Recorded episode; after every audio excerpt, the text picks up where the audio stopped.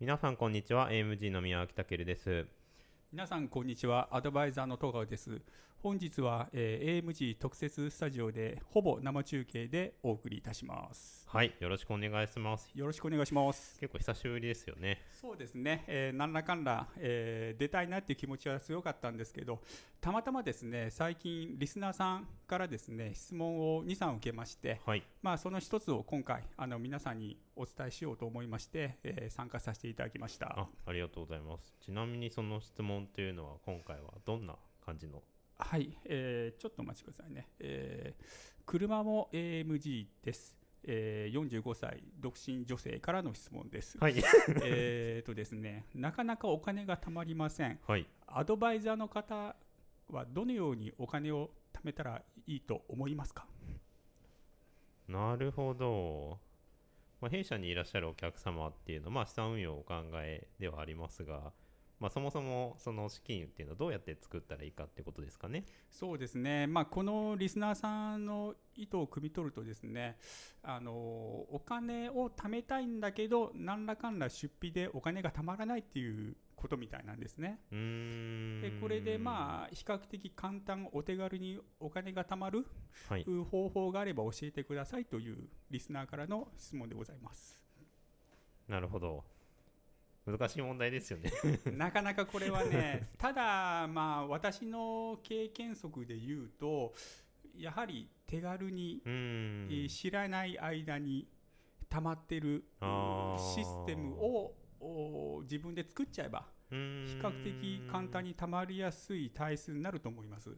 なるほど、はいまあ、自分で意識して貯めるというよりは自然と貯まってる方がいいんじゃないかっていうことですねその通りですね。やはり貯めよう貯めようと思っちゃうとどうしてもこう自分にストレスがかかってしまうのでまあ、これをなるべくストレスなくう貯める方法っていうのはちょうど日本はですねあの NISA とかですね、、はいい iDeCo とかうーんっていう税制面で優遇されるシステムがちょうどあるので、はいまあそれをまあ例えばなんですけど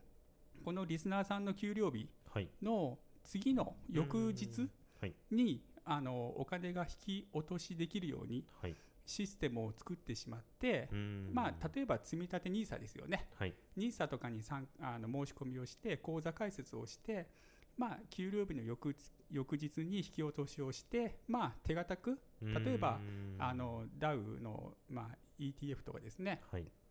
あのまあ世界の先進国の株価指数に連動する、まあ、しあの手数料の安いですね、はいあの ETF とかに地道に投資をすればですうーね、んまあ、あのある程度のお金は貯まると思います。なるほどはい、まあ給料がちょっと減ったかなぐらいな感じでできるんじゃないかってことですかねそうですね、まあ、ここでのポイントっていうのはやはり長期投資うーんになります、はいやはり3つの柱っていうのが資産運用の成功のあのポイントとなりまして、はいまあ、よく言われるのが長期投資はいあと分散ですよねはいあとはあー積み立てとうーんこの3つの分野、6つのポイントを抑えながら運用していくとですね、まあ、それなりの、まあ、成果が、運用に対しての成果が出てくると思います。なるほど最初の質問だと私的には例えば出費を減らしましょうとかっていうのは結構あるかなって思ったんですけど、それはどう思いますかそうですよね。あのまあ、日本の方の場合だと、どうしてもお金を貯めるイコール節約しようと、はいいかにこう1円を削るか、うーん1円でも安いえースーパーで買い物をするかはいっていうのに注目されやすいんですけど、うーん実は節約するよりは自分の稼ぎを増やした方が、まあそうですねあのまあ、手っ取り早いという か、まあ、もちろんで努きれ力ばいはいですけどね努力ははい必要なんですけうど,、ーんねまあ、あの例えば副業を始めるとかですね、はいそういう意味で、まあ、収入を増やすことに対して、ままあ、着目した方が、まあ、自分の人生を豊かにできるんじゃないかなと思います。ああそれは確かにそうかもしれないですねやはりこう節約生活をしていると心もすさんできますの でどうしても潤いのあるまあ豊かなそうですよ人ね生を送れるかというと、うんまあ、もちろんお金が貯まればですね、はいまあ、目標を持っておそらくそうお金を貯めてる方がほとんどなので、うーんまあ、お金が貯まってその目標を達成できればもちろんいいんですけどはいそのプロセスの間でやはりこう日常生活があの、まあ、ギスギスしたりですねうーん生活をすると、まあ、精神衛生上良くないかなと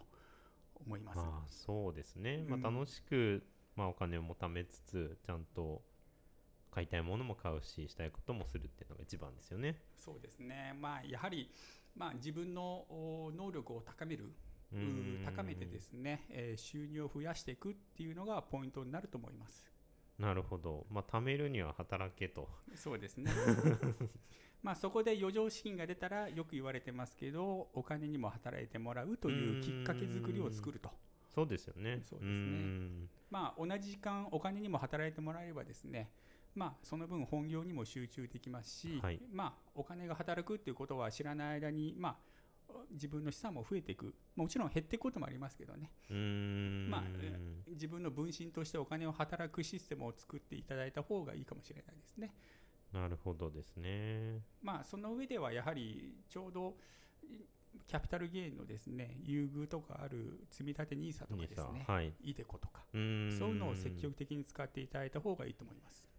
結構制度的には使いづらいっていう声も聞きますが、まあ、積み立てとか、まあ、手頃にやるにはやっぱ始めやすいっていうことですかね。そうですね、まあ、何かのきっかけがないとですね、うんなかなか人間はこう第一歩を踏み出せませうんので、ーんまあ、やはりこう20%強のそのキャピタルゲイン課税っていうのが普通の株式投資だとかかってきますので、確かにそうですね。まあ、それがあの非課税っていうのはすごくメリットが高いと思います。うーんまあ、特に積立 NISA の場合だと20年間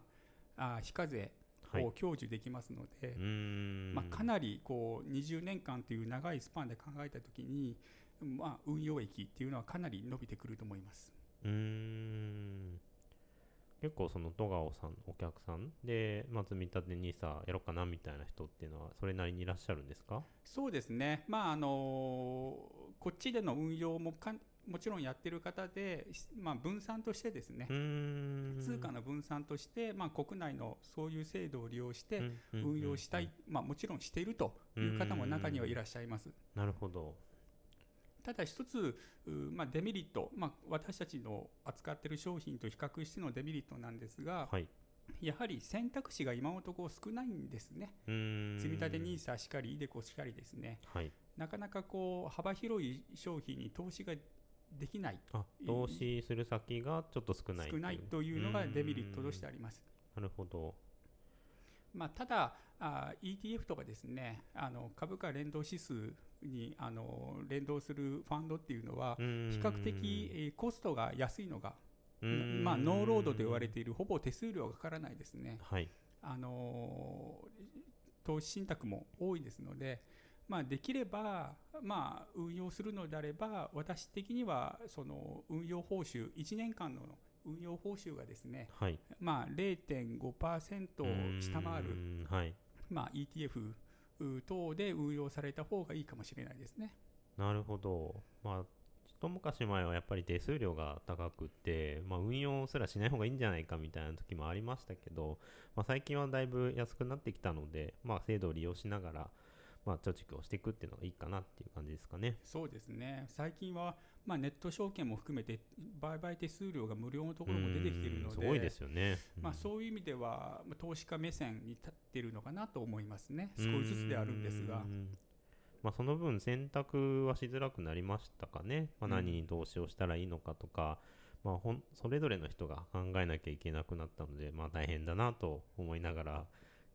見てますけどね。そうですね、やはり、まあ、そういう悩みっていうのは、私たちがあの得意分野とするところであるので、うんはいまあ、アドバイザリー業務ですよね、はい、まあ、運用の、まあ面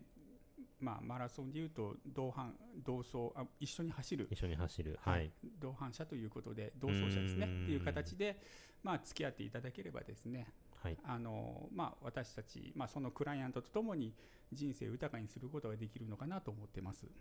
なるほど、わかりました。ありがとうございます。ありがとうございます。じゃあ、今日はこんなところでよろしいですかね。よろしくお願いします。はい、ありがとうございました。ありがとうございます失礼い。たします。